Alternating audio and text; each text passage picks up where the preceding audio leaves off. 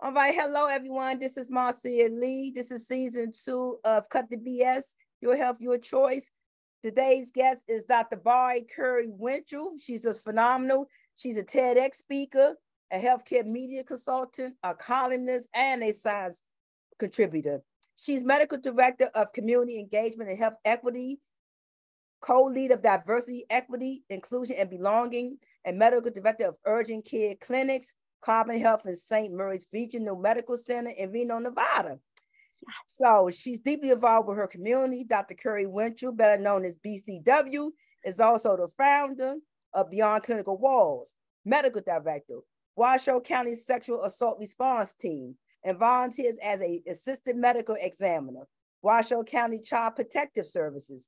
During the COVID-19 pandemic, Dr. Curry Winchell joined the Reno Mayor's Task Force and Governor's Medical Advisory Healthcare Healthcare Team. She has received many awards, including the 2022 Healthcare Heroes Award, Bravo, from Nevada Business Magazine, the Community Service Award from Washoe County Medical Society, the 2020 Young, Young Physician Award from Washoe County Medical Society, the 2020 PBS Reno Spotlight, Extraordinary Neighbor Award, Sierra Nevada's Top 20 Most Powerful Women, Award in 2019, and recently named one of 75 Black healthcare leaders to know by Becker's Hospital Review and was a TEDx presenter in 2022. And you definitely have to check out her TED Talk. I'm going to put that in the show notes.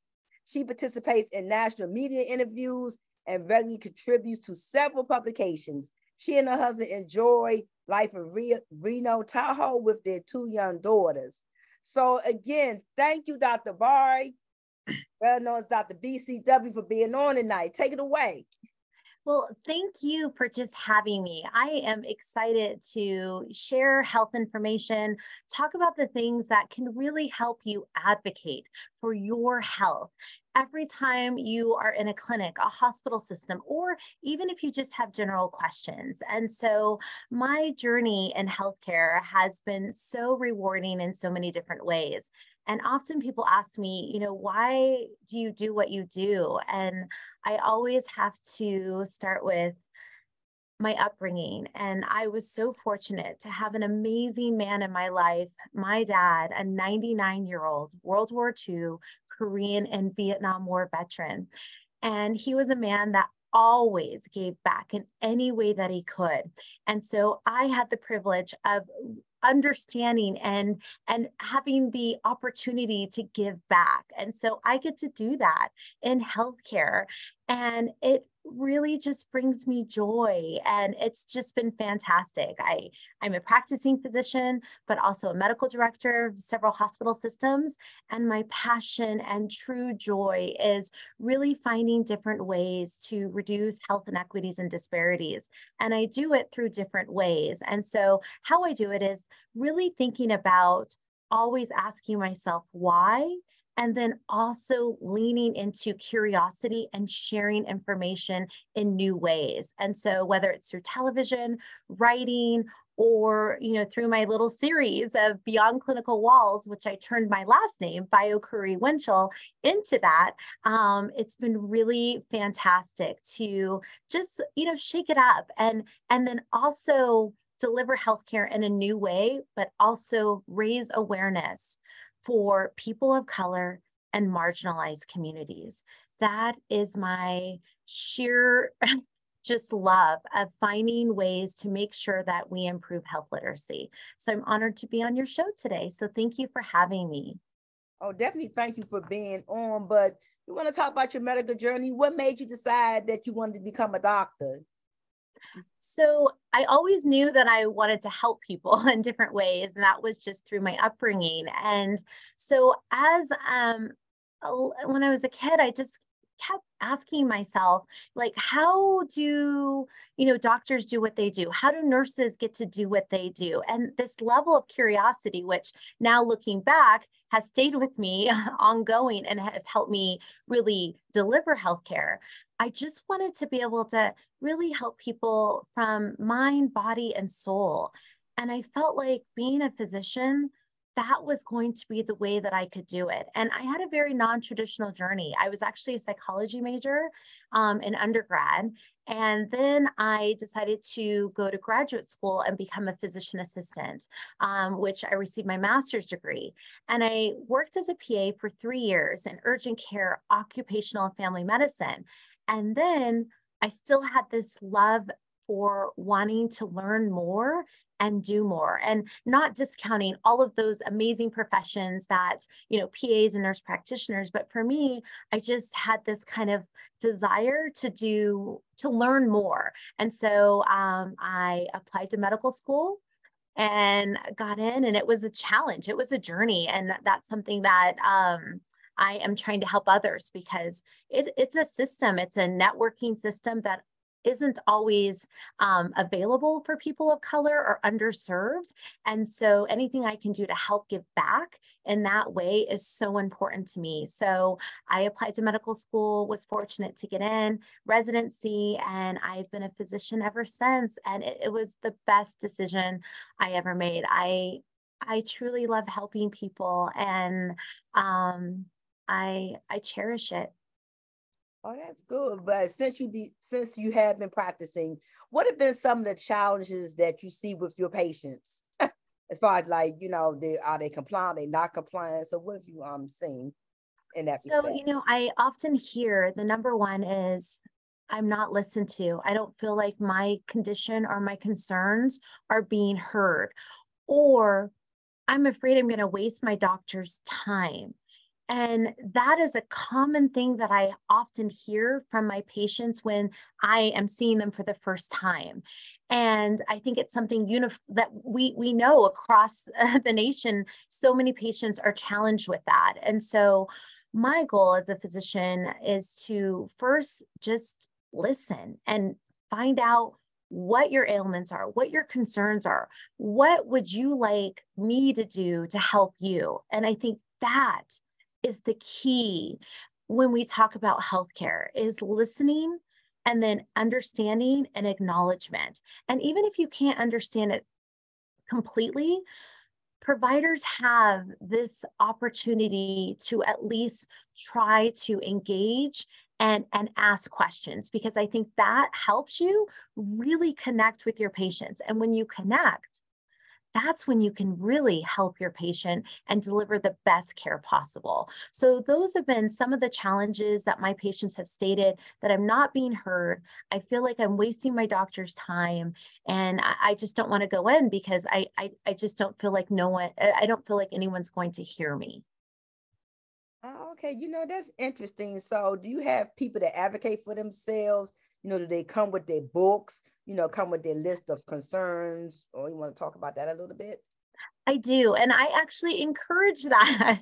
you know, this is the conversation when we talk about a relationship with physician and patient, it's a relationship. And so I tell my patients when you see a specialist, if you, you know, are seeing a doctor for the first time or the 15th time, bring in your notes, bring in your questions. And and if you feel that you're in a situation where you can't express yourself or your concerns or your questions, then that's not the right fit because your health is the the the, the most precious thing that you have. It, it really is because it, it it's a part of everything. And so you need to be able to advocate for your most prized possession, your health. And if you feel that person isn't in it with you, mm-hmm. then you should find somebody else because that's that's why you're there to get help. And have you thank you for that. And have you had any people that have talked to you about the Tuskegee study and the mistrust that they have for doctors? Because a lot of people, uh, you know, are not comfortable with going to the doctor at all. And what suggestions do you have for your patients to feel comfortable, you know, for the community to come to the doctor?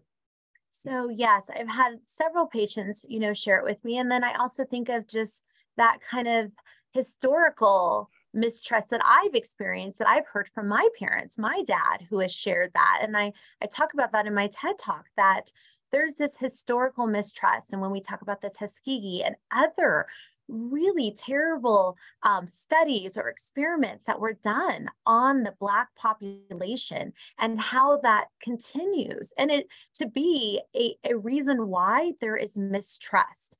And so I really think as a healthcare system, we have to acknowledge it and we have to find new ways to build trust. And that starts from just the beginning stages of listening. I often hear the phrase, meet people where they are. Well, how you do that, at least in my opinion, is asking, asking, where are they?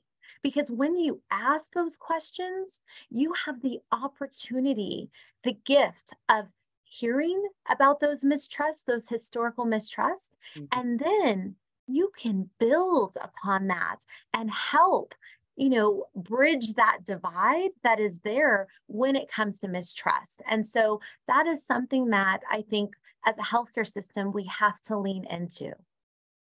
Oh yes. And then um i think that is so true but what um I want to talk about some of the challenges some of the different and how do you guide people to manage their, their chronic illnesses and diseases, you know, diabetes, hypertension, um, kidney, um, kidney disease, and all the all the other diseases that seem like the, that affect communities of color and marginalized individuals. Well, first, I like to start with number one, how I'm advocating just in general is I am trying to share as much as possible race based medicine and how it is impacting Black lives every single day. And so when we talk about those chronic conditions that we often hear that are disproportionately impacting people of color at a higher rate, we have to look at certain algorithms that are in place that put us at a disadvantage. And so when we talk about kidney disease, I share in my TED talk about the GFR, which stands for glomerular filtration rate. Basically, it's it's a study that when you get your blood drawn, it shows how well your kidneys are working. Well, they actually have a differentiator for Black versus non Black. And the problem with that is, first and foremost, race, as we know, is a social construct. It has no bearings on your biological or your anatomical, um, you know, uh, elements. And so the fact that we have a blood test that separates those two things and results in kidneys, your kidneys looking healthier than someone who is non Black, that's a problem because down the road, five years, 10 years, your kidneys will not receive the same possible medications. Or, God forbid, if you need to be on the kidney transplant list, you would be on that list later. And it starts from that beginning test of Black versus non Black. And I share in my TED talk that Black kidneys and white kidneys are exactly the same. So, why do we have a differentiator that is separating us and then is putting us at a higher rate of disease that's going to progress because we're not able to get the care that we deserve from the get-go and so that's something that i am i'm passionate about um, removing and you'll you'll hear, you know, some organizations have stated yes, they have started to remove it. Well, what are we doing for those Black patients that have been mislabeled already? What are we doing to make sure that they can have the care that they need and the rating that they should have to make sure that they are equitable in their care? And so, for my patients, when it comes to chronic diseases, I share with them it's important to, you know, for me, let me know what conditions you have. And if there's any symptoms, I, I, I really encourage you to just come in from the get go. And I think it's important, and I paused on my language and I'll explain why. It's easy for people to say, just come in. But then, as we talked about, we are not acknowledging that mistrust and those, those fears and concerns.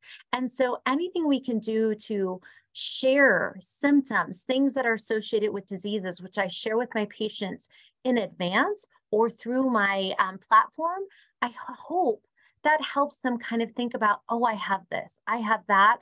And now I see what could possibly come from that. What complications in hopes that they would come in and have a discussion. So, those are some of the things that I've been doing when it comes to hypertension, diabetes, sharing that symptoms are often silent.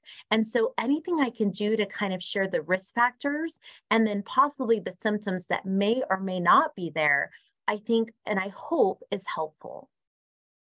Yes, it yes it was because like I said, I'm in the District of Columbia where everything is high, you know, high hypertension rate, high cancer rate, high diabetes rate. And I've been seeing too, Dr. Burr, I like your opinion. I've been seeing a lot of dialysis centers coming up too. and I said that could be maybe a healthier food option or somewhere healthy where people could come and partake instead of a kidney, a kidney dialysis center being built almost on every corner. Yeah, you know, it starts from the beginning, the origin, the piece of what can we do that preventative care and making sure it's equitable just from the get go. So when you have your blood test or when you walk in, that you feel you can share, hey, I think, you know, I have a, or not, I think, I have a family history of kidney disease uh, because that's so important for the provider to know. And so anything you can do to create a space that that can be shared that's going to help and that's preventative disease because now i have that information to help you Oh yeah, for sure. I mean, thank you because that's that's so that is so um that's so relevant. And I like what you said because and thank you for bringing that clarification and being um deliberate in your response about people having to mistrust in the doctor. So it's a true story. My sister-in-law almost died this summer. And mm-hmm. she because my brother said she doesn't I'm not going to the doctor, but come to find out that nobody in her family trusts the doctor. Nobody. And that's the thing, you know, from the beginning, you can have all of these amazing clinics and talk about access. But if you haven't addressed the mistrust, it, no one's going to come in.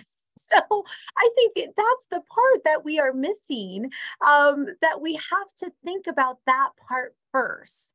And I often share with different organizations and healthcare systems where I talk about you'll see health fairs that are pop that that um, are um, in, in, different communities where they go in, they're pro- providing all of these resources, and then sometimes. Unfortunately, the result is they're like, we didn't have a lot of people come in. We're not sure. Well, my response is what did you do before you showed up? Did you canvass the community? Did you ask them what would they like to have in that health fair? What are their concerns? What is their mistrust?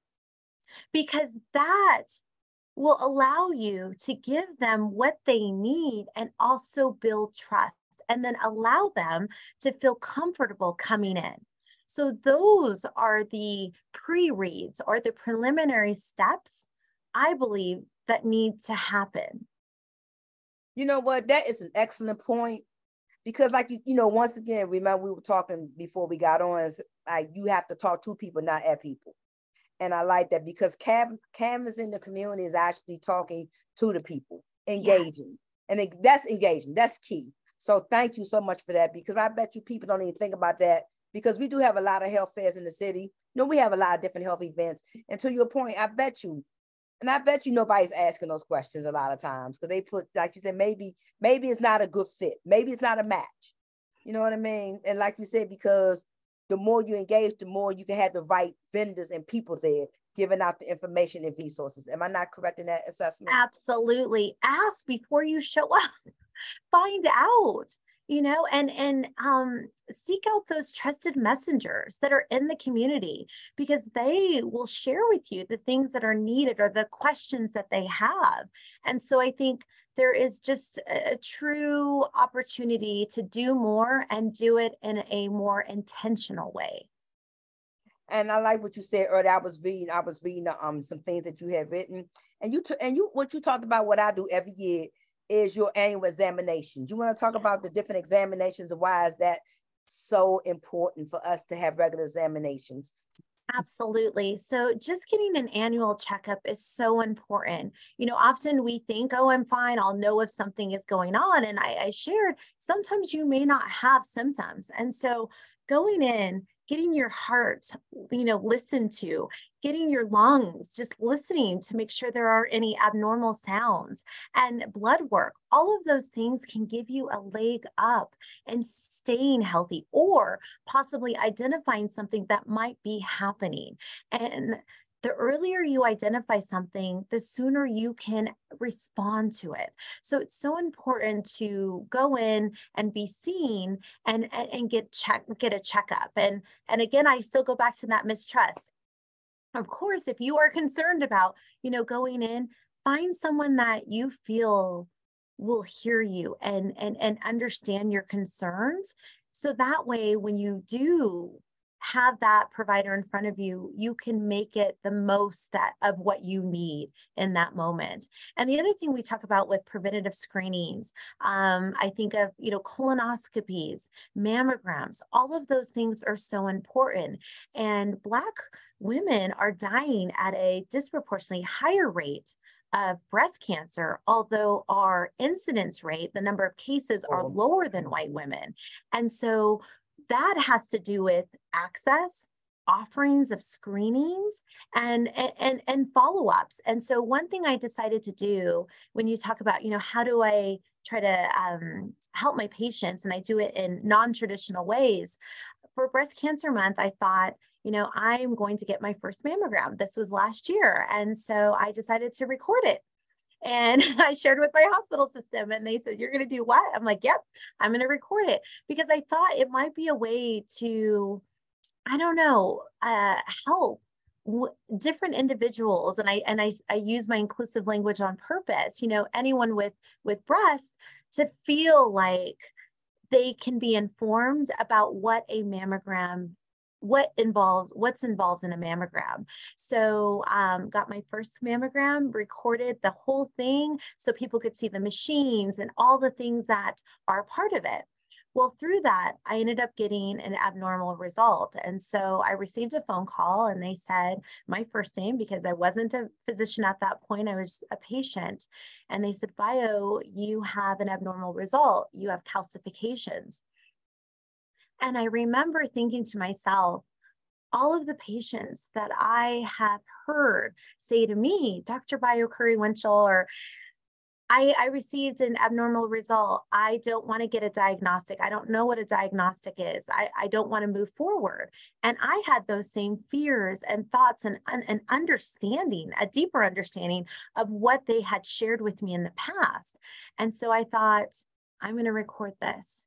I want to record a diagnostic because I think that second step, when we go back and we talk about follow ups, how that is impacting Black women's, Black women ability to treat early because sometimes we don't want to go further with that um, diagnostic evaluation. So I got it, I went ahead and um, recorded it and I got my results live. And um, I kind of, I always like to say, I kind of got in trouble, but didn't get in trouble because I didn't tell the radiologist I was going to um, have him share it live, but he forgave me later and said, I understand how this could help people. But I just wanted to have a level of authenticity that would hopefully help people really feel like they could get an understanding of what that means. And so I'm so grateful my results were normal, but um, I just hope, you know, now it lives at different FQHCs and different clinics as a form of health literacy, um, my, um, my experience. And then I filmed it again this year. I filmed another one, a follow up, and I shared how I had anxiety of, oh gosh, am I going to get another abnormal result? Um, and so I was lucky to get a positive, uh, a normal result. So those are some of the things that I do in hopes of connecting with my patients on a deeper level and and and helping others. That's, thank you so much. But two more things I wanted to um, discuss before we wrap it up. And what about well, maybe three things. And colonoscopy, you know, I was I was supposed to have got one when I was 50, but I was avoiding like the plague. But once I once once I did, I'm like, this is so the hardest part was the prep, like the day before. Right. I'm like, oh, but once you know you got in there, it was like so easy. So that's my first, that's my first, my first question. But the second question is um prostate cancer. Talk about men and getting screenings because my brother is actually a prostate cancer survivor because he actually got it done and they caught it when it was super, super duper small before it really grew. So he you know he's been cancer free for 12 years. So that's you want to talk about the importance of men because I think a lot of times we exclude men in these conversations, you know, and men are most important. And the last question is, um, as we conclude Diabetes Awareness Month, how you um, what are you doing to keep Black people well from diabetes, and what are some of the um, concerns that you see that um, that your patients have when they come in when they don't get screened in a timely fashion or don't take their medicine and things of this nature? I love that we're talking about men's health. And so I go back to when I had mentioned my inclusive language about anyone with breast. That's why I do that because it's important to mention, you know, anyone can be impacted by breast cancer. And so that part is just so essential that we recognize that and, and all diseases. And so when we talk about colonoscopy, it is, yes, the prep can sometimes be challenging, but there is a reward at the end in the fact that you have the ability to possibly mm-hmm. thwart or prevent colon cancer, which is huge because when you get this screening, you are able to know if you have what we call polyps or any areas in the colon that could lead to or become cancer. And so that test is life saving in so many different ways. And it's something that you really should get done when you are eligible for it. And it can depend upon your family history and other factors, but it's something that you you you should really consider not waiting because time is the essence when we talk about um, prevention, treatment, and and and just overall trajectory of outcomes and so forth. And then when you mention prostate cancer, again, that is such an important cancer dimension as well. And to recognize screening and, and, and understanding health family history and other things can be a part of it. So all of these screenings are so essential and can be life-saving. When it comes to diabetes, as we know, this is National Diabetes Awareness Month. And so I have produce several videos where I share free health information about some of the symptoms that are associated with diabetes. And again, you know, some of them are silent, but I just wanted to at least put it out there so people could feel informed. The other thing I've done is um, debunked the, the myths, the associations that we often hear that diabetes is a disease of people of color. And so when I share that, I want to give context we hear that Black people are at a disproportionately higher rate uh, uh, getting diabetes. Well, we have to take a step back. And again, race is a social construct. So, me being Black does not increase my risk of diabetes. There are other factors, family history, genetics, other components that can increase it but the color of my skin, which is different than ethnicity, does not. And so I am sharing that information as much as I can because I think it's important that we look at that and how that has really led to unconscious, implicit biases in healthcare and, and how it leads to poor health outcomes. The other thing I've done is shared different ways you can check your blood sugar and also talked about how food um, whether it's carbs, sweets, how you can eat a normal diet or what is considered a normal diet or, or splurge yes. and still have healthy blood sugar. So I have a series um, that you can find on all my social media platforms. They're free content under Beyond Clinical Walls and um, please take a look. Oh, thank you so much. And then, um, because I know that the Congress has passed the bill that the medicine, that um, insulin it's not it's not supposed to be over $35 because people actually ration their medicine. and it's like you want to talk about that just just a just a tad because you can't ration yeah. like because yeah. Insulin is, as we know, it's instrumental to several people who are living with diabetes and again i i love that term of living with it because it's so important how we frame that disease because yes. that adds fear and anxiety as well and so insulin can be sorry, I apologize. Insulin can be life saving. And so anything we can do to have cost measures or things to help um, reduce because it is so expensive. And when you're trying to consider a meal, groceries, your rent, your, you know, all of those things versus surviving and living so you can have your have insulin we have to do better so um, i'm hoping with all, within all healthcare that we can improve um, the finances eh, that are associated with medications but thank you like i said thank you so much for that um, like i said because healthcare is just so huge and especially in different parts of the world is better different parts of the country is better than others yes. you know and like you said where they're actually putting hospitals where they're putting urgent care centers. I know that's been really. Um, what are your thoughts on that? So we we have to think about our footprint and look at how certain communities do not have the same access to immediate care or to primary care and how that impacts disease rates in underserved marginalized communities and people of color. And I share that in my TED talk how communities of color often have less access, less quality, less ability to have the same care as other communities. And so when we look at those zip codes and we look at that footprint, we have to think about how that impacts health outcomes every single day. Yes, that's true. But you know, again, thank you so much for your for your time today. But again, I know I know everybody's gonna want to reach out to you. So you want to um give everybody your socials, and I'm gonna also put everybody in the show notes just in case you miss it. So you want to give me your socials, Dr. Bayo, for our listening audience. Yes, and thank you for that. So you can reach me on all social media.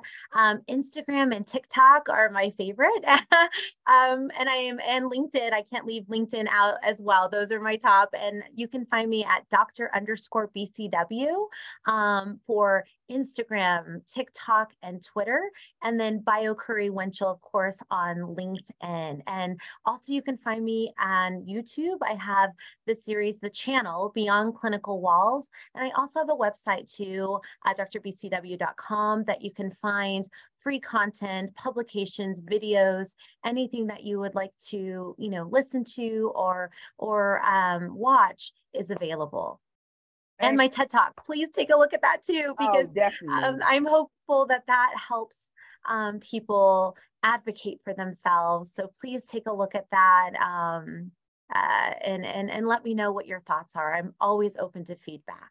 And thank you. I'm also going to put a plug if you wish for her to speak, definitely reach out to her. She'd be happy to check her availability because she's going to be awesome for any any platform that you may have. So definitely think about her. She's definitely about the love of our communities and keeping everybody well. So again, thank you so much, Dr. BCW, Dr. Bayo, for your time this evening.